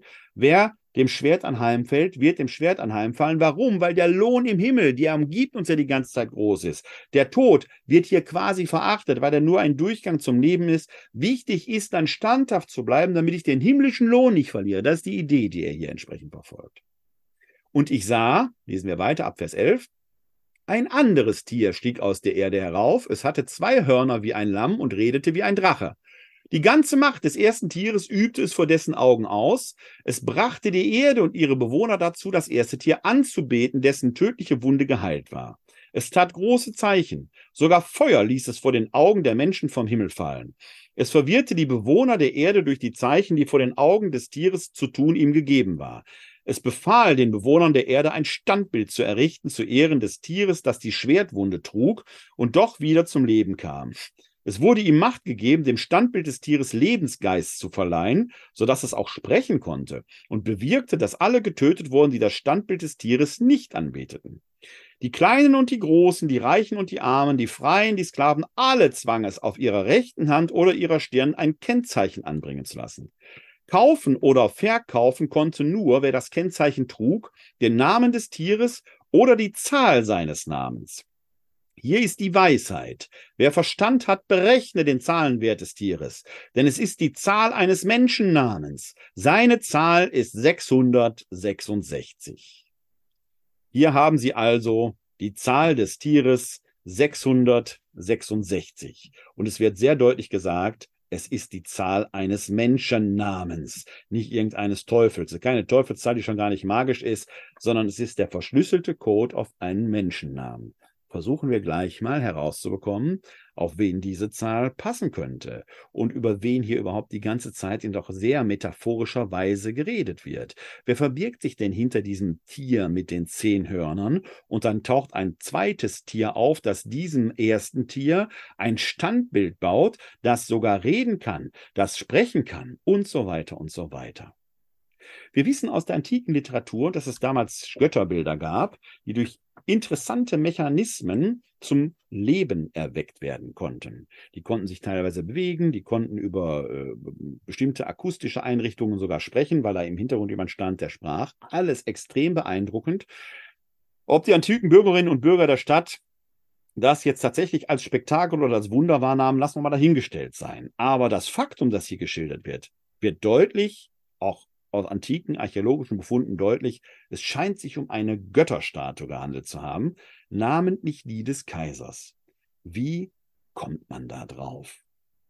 Es gibt ein Schreiben, ein anderes Schreiben, nicht biblischer Natur, sondern wir haben zeitgenössisch zur Johannes-Offenbarung, und jetzt merken Sie schon, ich neige eben zur Spätdatierung, zeitgenössisch zur Johannes-Offenbarung einen Brief eines römischen Statthalters aus halten Sie sich fest, Kleinasien. Genau da, wo unsere Gemeinden existieren, an die sich der Brief richtet. Es ist Plinius der Jüngere, der an Kaiser Trajan einen Brief schreibt. Und diesen Brief, den Link, wo Sie den Brief finden können, den finden Sie später in den Shownotes. Ich blende Ihnen den jetzt aber hier auch aus dem Internet heraus ein. Den schauen wir uns mal an. Dieser Trajan, dieser Plinius der Jüngere schreibt an Trajan, es ist mir wichtig, Herr, alles, worüber ich im Zweifel bin, dir vorzutragen. Denn wer kann besser mein Zaudern lenken oder meine Unkenntnis belehren? An Gerichtsverhandlungen gegen Christen habe ich niemals teilgenommen, daher weiß ich nicht, was und wie weit man zu, zu strafen und nachzuforschen pflegt. Ich war auch ganz unschlüssig, ob das Lebensalter einen Unterschied oder die ganz Jungen genauso behandelt werden wie die Erwachsenen, ob bei Reue Verzeihung gewährt wird oder äh, werden soll, oder ob es dem, der einmal Christ gewesen ist, nichts nützt, wenn er davon abgelassen hat.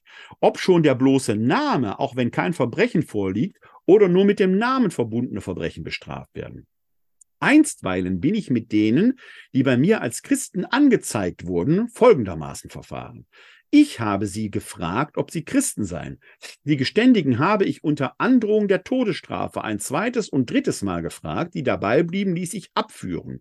Denn ich war der Überzeugung, was auch immer es sei, was sie damit eingestanden, dass auf alle Fälle ihr Eigensinn und ihre unbeugsame Halsstarrigkeit bestraft werden müsse. Es gab auch andere mit ähnlichem Wahn, die ich, weil sie römische Bürger waren, zur Überstellung nach Rom vorgemerkt habe. Während der Verhandlung breitete sich gewöhnlich die Anschuldigung weiter aus und es ergaben sich mehrere verschieden gelagerte Fälle. Es wurde eine Schrift ohne Verfasserangabe vorgelegt, die viele Namen enthielt. Diejenigen, die bestritten, Christen zu sein oder gewesen zu sein, glaubte ich freilassen zu müssen, da sie mit einer von mir vorgesprochenen Formel die Götter anriefen und vor deinem Bild, das ich zu diesem Zwecke zusammen mit den Bildern der Götter herbeibringen ließ, mit Weihrauch und Wein opferten und außerdem Christus schmähten. Dinge, zu denen wirkliche Christen, wie man sagt, nicht gezwungen werden können. Andere von den Denunzianten genannte erklärten zunächst Christen zu sein, leugneten es aber bald wieder. Sie seien zwar Christen gewesen, hätten dann aber davon abgelassen, manche vor drei Jahren, manche noch, manche vor noch mehr Jahren, einige sogar vor 20 Jahren. Auch diesen haben alle dein Bild und die Statuen der Götter verehrt und Christus geflucht. Sie versicherten darüber hinaus, ihre ganze Schuld oder ihr ganzer Irrtum habe darin bestanden, dass sie sich gewöhnlich an einem bestimmten Tag vor Sonnenaufgang versammelten, Christus wie einem Gott einen Wechselgesang darbrachten und sich durch Eid nicht etwa zu irgendeinem Verbrechen verpflichteten, sondern keinen Diebstahl, Raubüberfall oder Ehebruch zu begehen, ein Versprechen zu brechen, eine angemahnte Schuld nicht abzuleugnen. Danach seien sie gewöhnlich auseinandergegangen und dann wieder zusammengekommen, um Speise zu sich zu nehmen, und zwar ganz gewöhnliche und unschädliche. Selbst das hätten sie nach einem Erlass, mit dem ich deinen Aufträgen entsprechend Vereine verboten habe, unterlassen. Für umso notwendiger hielt ich es, aus zwei Mägden, die Dienerinnen genannt werden, unter der Folter herauszubekommen, was wahr ist. Ich fand nichts anderes als einen wüsten, maßlosen Aberglauben. Deswegen ist die Untersuchung aufgeschoben worden und ich habe mich beeilt, deinen Rat einzuholen. Die Angelegenheit schien mir nämlich einer Beratung zu bedürfen, insbesondere wegen der Anzahl der gefährdeten Personen, denn viele jeden Alters, jeden Ranges, auch beiderlei Geschlechts sind jetzt und in Zukunft gefährdet. Nicht nur über die Städte, sondern auch über die Dörfer und das flache Land hat sich die Seuche dieses Aberglaubens ausgebreitet, es scheint aber, dass sie aufgehalten und in die richtige Richtung gelenkt werden kann. Ziemlich sicher steht fest, dass die fast schon verödeten Tempel wieder besucht und die lange eingestellten feierlichen Opfer wieder aufgenommen werden und dass das Opferfleisch, für das kaum noch ein Käufer gefunden wurde, überall wieder zum Verkauf angeboten wird.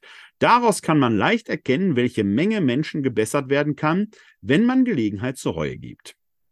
Dann antwortet Kaiser Trajan an Plinius, Du hast, mein Sekundus, bei der Untersuchung der Fälle derer, die bei dir als Christen angezeigt wurden, die Verfahrensweise befolgt, die notwendig war.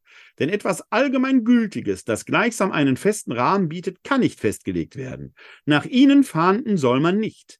Wenn sie angezeigt und überführt werden, müssen sie bestraft werden, jedoch so, dass, wer leugnet, Christ zu sein und dies durch eine entsprechende Handlung beweist, nämlich durch die Anrufung unserer Götter wegen seiner Reue Verzeihung erhält, selbst wenn er für die Vergangenheit verdächtig bleibt. Anonym vorgelegte Klageschriften dürfen bei keiner Straftat Platz haben, denn das wäre ein schlechtes, ein schlechtes Beispiel und passt nicht zu unserer Zeit. Soweit der Briefwechsel zwischen Plinius dem Jüngeren, dem Statthalter in Kleinasien und Trajan. Und siehe da, Sie werden die manche Parallelen schon erkannt haben. Es handelt sich offenkundig um genau jenen Vorgang, der hier in der Offenbarung des Johannes adressiert wurde. Ein Standbild, dem man Opfer, nämlich Weihrauch und ein Trankopfer durch Wein darbrachte. Das Weihrauchopfer spielt an einer anderen Stelle in der Offenbarung des Johannes. Ich habe das vorhin angedeutet, weil der Weihrauchduft dann Gott quasi als Nichtwohlgeruch in die Nase steigt. All das wird hier in Offenbarung 13 in satirischer Form dargebetet, äh, dargeboten. Da steigen Tiere aus dem Meer hervor. Wie kann ich das erkennen? Ja, die Römer, die Heerführer hatten teilweise Bärenfälle und ähnliches an. Man verspottet also ein wenig auch das römische Heer, man richtet gleichzeitig aber die eigenen Leute auf, denn die waren ja in Gefahr. Manche haben ihm abgeschworen. Und tatsächlich scheint die Zahl derer ja gar nicht so gering gewesen zu sein, dass Pinus der Jünger tatsächlich dann eingreifen muss. Er sieht dort eine Seuche des Aberglaubens äh, auf sich zukommen, mit der er sich auseinandersetzen muss. Götzenopferfleisch wird nicht verkauft. Also es besteht sogar eine wirtschaftliche Gefahr. Das Essen von Götzenopferfleisch hat übrigens schon in Paulus befasst. Das waren die damaligen gesellschaftlichen Zustände, mit denen Christen klarkommen mussten. Schauen wir aber noch mal einige Details an. Mal gucken, ob wir die mit hier dem außerbiblischen und äh, des christlichen völlig unverdächtigen Briefwechsel zwischen Plinius dem Jüngeren und Trajan in Einklang bringen können. Schauen wir noch mal in die Offenbarung 13 hinein. Wir haben ja am Schluss der Offenbarung 13, kaufen oder verkaufen konnte nur, wer das Kennzeichen trug, den Namen des Tieres oder die Zahl eines Tieres. Das heißt, es gab offenkundig, das muss man auf der rechten Hand oder ihrer Stirn tragen, offenkundig gab es etwas, das nach erbrachtem Opfer vor der Kaiserstudie, äh, stu, vor der Kaiserstatue äh, entsprechend als Billett, als Nachweis gemacht wurde. Wir machen das heute noch so. Wenn Sie in eine Disco gehen, kriegt man früher einen Stempel auf der Hand. Damit konnte oder ein Bändchen oder was auch immer. Der Sache nach haben wir das heute noch. Haben Sie Ihr ihre Leistung erbracht, haben sie etwas bezahlt, bekommen sie ein Bändchen an und können damit entsprechend weitermachen. Hier ging es darum, dass der, das erbrachte Opfer für die Kaiserstatue dazu befähigte, am Handel, am gesellschaftlichen Themen teilzunehmen. Wer dieses sichtbare Zeichen nicht hatte, war gewissermaßen ohne das Tragen des Zeichens gebrandmarkt. Wir kennen das in der negativen Folge. Man hat im Dritten Reich den Juden einen Stern angeheftet, um sie dadurch zu brandmarken. Hier ist der negative Faktor quasi, wer das Zeichen nicht hatte, war als nicht loyaler römischer Staatsbürger dadurch enttarnt. Was mussten die tragen? Ein Zeichen, das, ja, mit der 666 in Zusammenhang steht. Eine Zahl eines Menschennamens, eines konkreten Menschennamens. Keine magische Zahl, höchst konkret. Gucken, ob wir es aufgelöst kriegen. Am Anfang wird das Tier geschildert. Ein Tier stieg aus dem Meer mit zehn Hörnern und sieben Köpfen. Auf seinen Hörnern trug es zehn Diademe, auf seinen Köpfern Namen, die eine Gotteslästerung waren. Ich hatte jetzt schon die These vertreten, dass es hier um eine Spätdatierung geht. Sie merken schon, es gibt gewisse Parallelen zwischen diesem Briefwechsel Plinius des Jüngeren und Kaiser Trajan und Offenbarung 13. Und jetzt wäre es doch charmant, wenn wir das noch verifizieren könnten, wenn wir diese Brücke tatsächlich bauen könnten, indem wir die Bildwelt, die der Seher Johannes nimmt, doch in einen gewissen Einklang bringen könnten, auch die Zahl 666, mit diesen handelnden Personen. Und ich vertrete die These, dass wir das können. Dazu möchte ich Ihnen etwas einblenden. Jetzt wird es ein bisschen tricky weil ich Ihnen versuche, eine Präsentation zu zeigen, dass ich das hier am Computer noch nie gemacht habe. Nicht bei einer Zoom-Übertragung. Wir schauen mal. Ich habe Ihnen hier eine äh, Münze vorgelegt, die von eben jenem Kaiser Trajan stammt, die jenen Kaiser Trajan zeigt. Diese Münze befähigt ja zum Handel.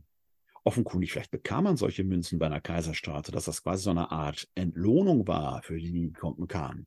Und siehe da, wir haben hier einen Kaiser mit einem Lorbeerkranz. Ich weiß jetzt nicht, ob Sie mein Zeigerät sehen können, äh, was ich hier habe, ob das äh, hier funktioniert. Auf jeden Fall sehen Sie hier sieben Blätter an dem Lorbeerkranz, den er trägt. Nicht sieben, sondern fünf. Da das Ganze ja im Profil gezeigt wird, ich glaube, Sie sehen das Zeigerät, wenn auch sehr klein und undeutlich, da das Ganze ja im Profil gezeigt wird, haben wir fünf auf der einen und fünf auf der anderen Seite sind also zehn. Unser Tier trug ja zehn Hörner. Es gibt auch noch ein anderes Bild, eine andere Münze. Das ist eine andere Münze von Kaiser Trajan oder von einem anderen Kaiser, da trägt er seine Kaiserkrone.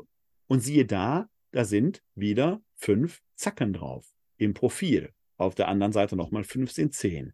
Und diese fünf Zacken einer Krone, die eigentlich analog äh, zu einem äh, äh, antiken Kult den Sonnengott äh, deutlich äh, machen sollten, also die Strahlen der Sonne, werden hier als Hörner gedeutet, verballhornt. Denn die wahre Sonne ist doch Christus. Im Mithras-Kult aber wurde der Kaiser als höchster Gott des Mithras-Kultes, als höchster Priester des Mithras-Kultes, als, ich glaube, Heliodomos oder so ähnlich wurde er verehrt, der trug dann die Krone als Sonnenzeichen. Eine Krone mit diesen Zacken drauf ist eigentlich ein Sonnensymbol für den strahlenden, für den Strahlenkranz der Sonne, wird hier vom Seher Johannes als Hörner verballhornt. Tatsächlich sieht das ja aus wie Hörner. Wir haben noch ein Bild. Nochmal von einem Kaiser Trajan, da sehen Sie das hornartige noch viel deutlicher hervortreten. Das heißt, wir hätten schon mal ein gutes Erklärungsmuster, warum das Tier, das aus dem Meer steigt, Kleinasien erobert hat, äh, Hörner trägt und just genau zehn, weil auch hier sind es wieder fünf. Und auf der anderen Seite nochmal fünf sind zehn. Jeder römische Bürger hatte das in seiner Tasche. Das Wort Jesu, gebt dem Kaiser, was des Kaisers ist und gebt Gott, was Gottes ist, hat auch hier seine Begründung weil das eine Münze das Abbild des Kaisers, der sich als Gott verehren ließ, trug. Die Pharisäer und die Sadduzäer stellen Jesus genau an der Falle, wenn er nämlich da sagt, gebt das Geld, nehmt, was sollen wir damit machen, hätte er den Kaiser als Gott anerkannt. Jesus spiegelt das zurück und sagt, wieso habt ihr überhaupt so eine Kaisermünze in der Tasche? Gebt dem Kaiser, was ihm gehört und gebt Gott, was Gott gehört. Er ist nämlich gar nicht Gott. Das heißt, wir haben schon mal die Hörner entsprechend erklärt. Stellt sich die Frage nach der Zahl 666. Meine These ist ja, es hat irgendwas mit Trajan zu tun. In der antiken Welt warte man noch keine Zahlzeichen, wie wir sie heute haben. Unsere Zahlen sind ja dem arabischen Zahlensystem äh, entlehnt. Es sind nicht die originär arabischen Zahlen, die Araber schrei schreiben Zahlen anders, aber sie hängen damit zusammen. Früher schrieb man Zahlen sowohl im Hebräischen als auch im Griechischen als auch im Lateinischen mit Buchstaben. Das heißt, jeder Buchstabe des Alphabetes bekam einen Zahlenwert zugewiesen, dann ist Alpha eben 1, Beta 2, Gamma 3, Delta 4 und so weiter. Im antiken Zahlensystem gibt es aber einige griechische Sonderzeichen, die wir heute nicht mehr so ohne weiteres kennen. Eins kennen wir schon. Hier dieses Zeichen mit dem Zahlenwert 6 ist das Schlusssigma. Der Buchstabe S wird am Schluss eines Wortes im Griechischen anders geschrieben als im Deutschen. Es gibt hier noch einige Buchstaben, die aus der Antike stammen. Zum Beispiel den Buchstaben, äh, jetzt finde ich ihn nicht so schnell, Digamma, äh, den es dann im, im, modernen griechischen Alphabet so ohne weiteres nicht mehr gibt. Hier ist zum Beispiel so ein Zeichen oder hier, das es nicht mehr gab, das aber in der Antike mit entsprechenden Zahlenwerten versehen war. Das muss man als Hintergrund kennen, damit wir den Zahlenwert gleich berechnen können. Denn wenn meine These stimmt, dass der Name, der hier bezeichnet wird, ist irgendwie mit Trajan zu tun hat, wäre es ja unklug, den Namen Trajan zu nehmen. Wir haben es ja mit einer Geheimschrift zu tun, die von Gegnern möglichst nicht so ohne weiteres aufgelöst werden soll. Dieser Kaiser Trajan hieß aber vollständig Marcus Ulpius Trajanus. Ulpius ist der Familienname. Marcus, ein Vorname, der sehr zahlreich war, Trajan als Kaisername derjenige, der, sagen wir mal, sachlich gefährlich wäre, den aufzulösen. Also bietet sich doch an, wenn ich jetzt hier eine satirische, verballhornte, geheim kommunizierte Warnung verschicken will, den Namen Ulpius zu kodieren. Ulpius auf Griechisch geschrieben sieht so aus. Ulpios. Das ist die griechische Schreibweise des Namens Ulpius und Sie ahnen es, wenn ich jetzt hier die entsprechenden Zahlenwerte zuordne und diese Zahlenwerte addiere, kommt, oh Wunder, 666 heraus. Das heißt, wir haben hier auf mehreren Ebenen den Hinweis, dass wir es hier sowohl was die Kaisermünze angeht, als auch die Zahl 666 doch mit einer Verschlüsselung und kodierten Satire auf den Kaiserkult in Offenbarung 13 zu tun haben. Dieser Kaiserkult führte dazu, dass bestimmte Leute eben handeln konnten und handeln durften. Die Leute, die das Opfer nicht hatten, erbracht hatten an den Kaiser, durften eben entsprechend nicht handeln, was zu einem Nachteil führte und damit natürlich die Christgläubigen ja in Versuchung brachte, es doch zu tun. Der Johannes, der Seher Johannes, warnt hiervor sehr deutlich. In der Summe kommen wir also hier schon zu einem Punkt, wenn wir den Brief datieren wollen, dann deutet doch einiges darauf hin, dass es sich um eine Spätdatierung handelt. Der, die Offenbarung des Johannes wäre dann entsprechend so um 100 nach Christus geschrieben worden. Das korrespondiert mit der Regierungszeit des Kaisers Trajans. Es korrespondiert mit der Zeit, in der Plinus der jüngere Statthalter in Kleinasien war. Und wir hätten es dann mit einer höchst konkreten irdischen Situation zu tun, in der die Christgläubigen in Kleinasien massivst bedroht waren. Denn wir haben es ja in dem Brief Plinus des Jüngeren sehr drastisch und sehr deutlich gesehen, wie stark die Bedrohungslage für die Christinnen und Christen dort wohl faktisch war. In diese Situation hinein schreibt der Seher Johannes sein Schreiben als Aufrichtung, standhaft im Glauben zu bleiben, er verschränkt Raum, Zeit und Ewigkeit, indem er sagt, der Sieg steht doch immer schon fest. Ihr erlebt jetzt tatsächlich Plagen, Leid, Nachteile, aber euer Sieg im Himmel wird umso größer sein, denn der endzeitliche Kampf ist doch längst entschieden. Ihr entscheidet jetzt, wollt ihr in der Ewigkeit auf der Seite der Sieger oder der Seite der Verlierer stehen. Diejenigen, die das weiße Gewand am Thron Gottes tragen werden, sind standhaft im Glauben geblieben. Am Schluss der Offenbarung des Johannes steht deshalb nicht ohne Grund die große Heilsvision. Da geht es um ja, das himmlische Jerusalem, das eben nicht mehr raumzeitlich ist. Sonne und Mond gibt es nicht mehr, braucht man auch nicht, weil es Tag und Nacht nicht mehr gibt. Leid, Leid Tod und Krankheit sind abwesend.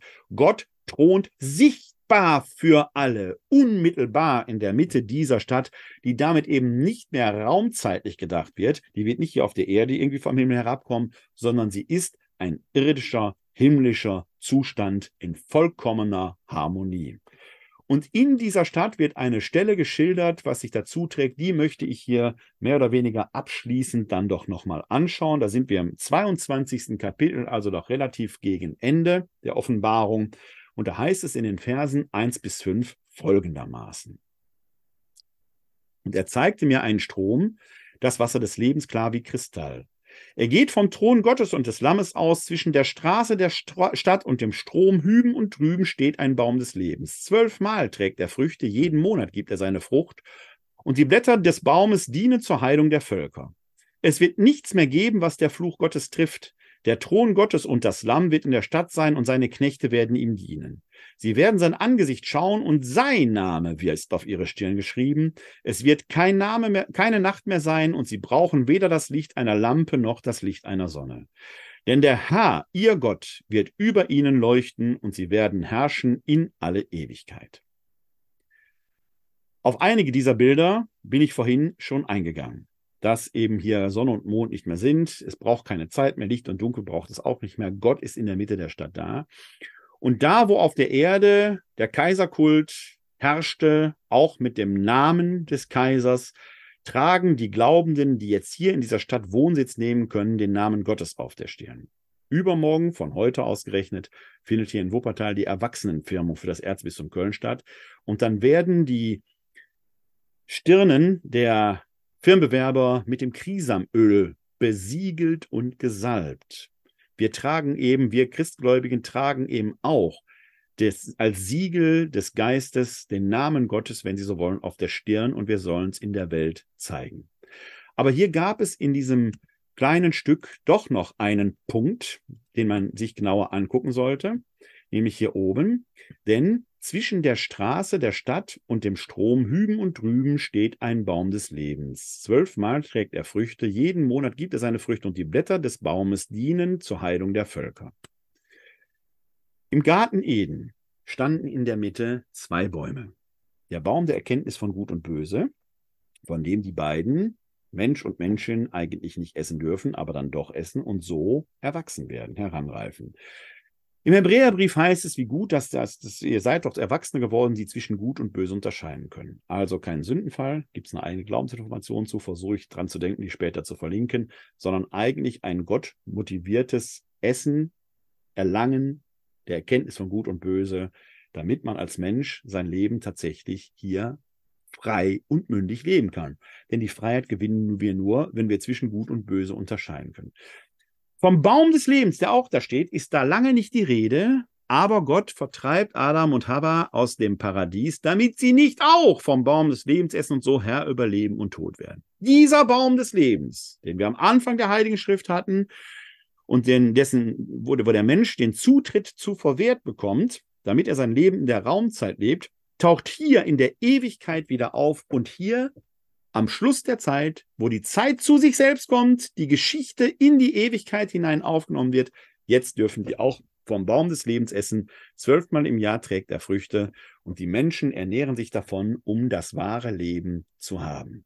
Es schließt sich also wahrhaftig ein Kreis. Es zeigt sich, die Offenbarung ist wahrlich eine große Trostschrift. Sie ist dualistisch, geschrieben, also in einem hell-dunkel, gut-böse Schema, weil es eine Entscheidungsschrift ist. Es fordert die Leserinnen und Leser heraus und auf, ihre eigene Entscheidung zum Guten zu treffen. Sie ist universell, weil jede Literatur, die mit diesem Schema arbeitet, dieselben Muster aktiviert. Ich erwähnte sie am Anfang. Star Wars, Harry Potter, Herr der Ringe. Es gibt noch viele, viele andere Bücher, die nach diesem Schema arbeiten, in denen wir uns selber wiederfinden und in der Regel mit den Guten identifizieren. Das sollten wir in der Offenbarung des Johannes eben auch machen. Und nicht den Kaisern und Göttern dieser Weltzeit dieser Weltzeit wohlgemerkt huldigen, sind nämlich nicht Götter in der Ewigkeit, sondern das sind Leute und Menschen, die hier in dieser Jetztzeit versuchen, die Macht an sich zu reißen. Ob die Putin, Hitler, Erdogan oder wie auch immer heißen. Es sind falsche Propheten, die uns auf die falsche Fährte führen, denn wer Menschen die Freiheit und das Leben nimmt, führt nichts Gutes im Schilde. Wer aber die Freiheit und das Leben wählt, muss sich entscheiden. Daraus, das stellt uns der Seher Johannes vor Augen, das im Lichte Gottes zu tun. Dieser Kampf des Guten gegen des Bösen mag aus der Sicht des Himmels, aus der Sicht der Ewigkeit längst entschieden sein. Hier auf der Erde, in Raum und Zeit, müssen sie ständig neu errungen werden. Fest steht, das Gute wird siegen. Entscheiden Sie sich jetzt, für welche Seite Sie eintreten wollen. Denn Endzeit ist immer. Die Offenbarung des Johannes lohnt sich in Gänze zu lesen. Wir haben sie uns heute nur in Auszügen hier angeschaut. Ich hoffe, es war doch einigermaßen erkenntnisreich für Sie. Ich bedanke mich jedenfalls für Ihre Aufmerksamkeit, wenn Sie hier zugeschaut haben. Wenn Sie möchten, sind Sie in zwei Wochen sehr herzlich wieder hier willkommen, am 6. im 12. im Jahr des Herrn 2023.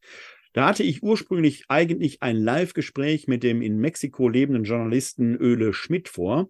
Und wir hätten uns da am Beginn der Adventszeit mit der Jungfräulichkeit Mariens unter einem besonderen Aspekt auseinandergesetzt, weil er uns dann von der Verehrung der äh, Jungfrau von Guadalupe äh, in Mexiko erzählt hätte. Dieses Gespräch kommt leider nicht jetzt zustande. Wir werden das sicherlich zu irgendeinem späteren Zeitpunkt mal nachholen.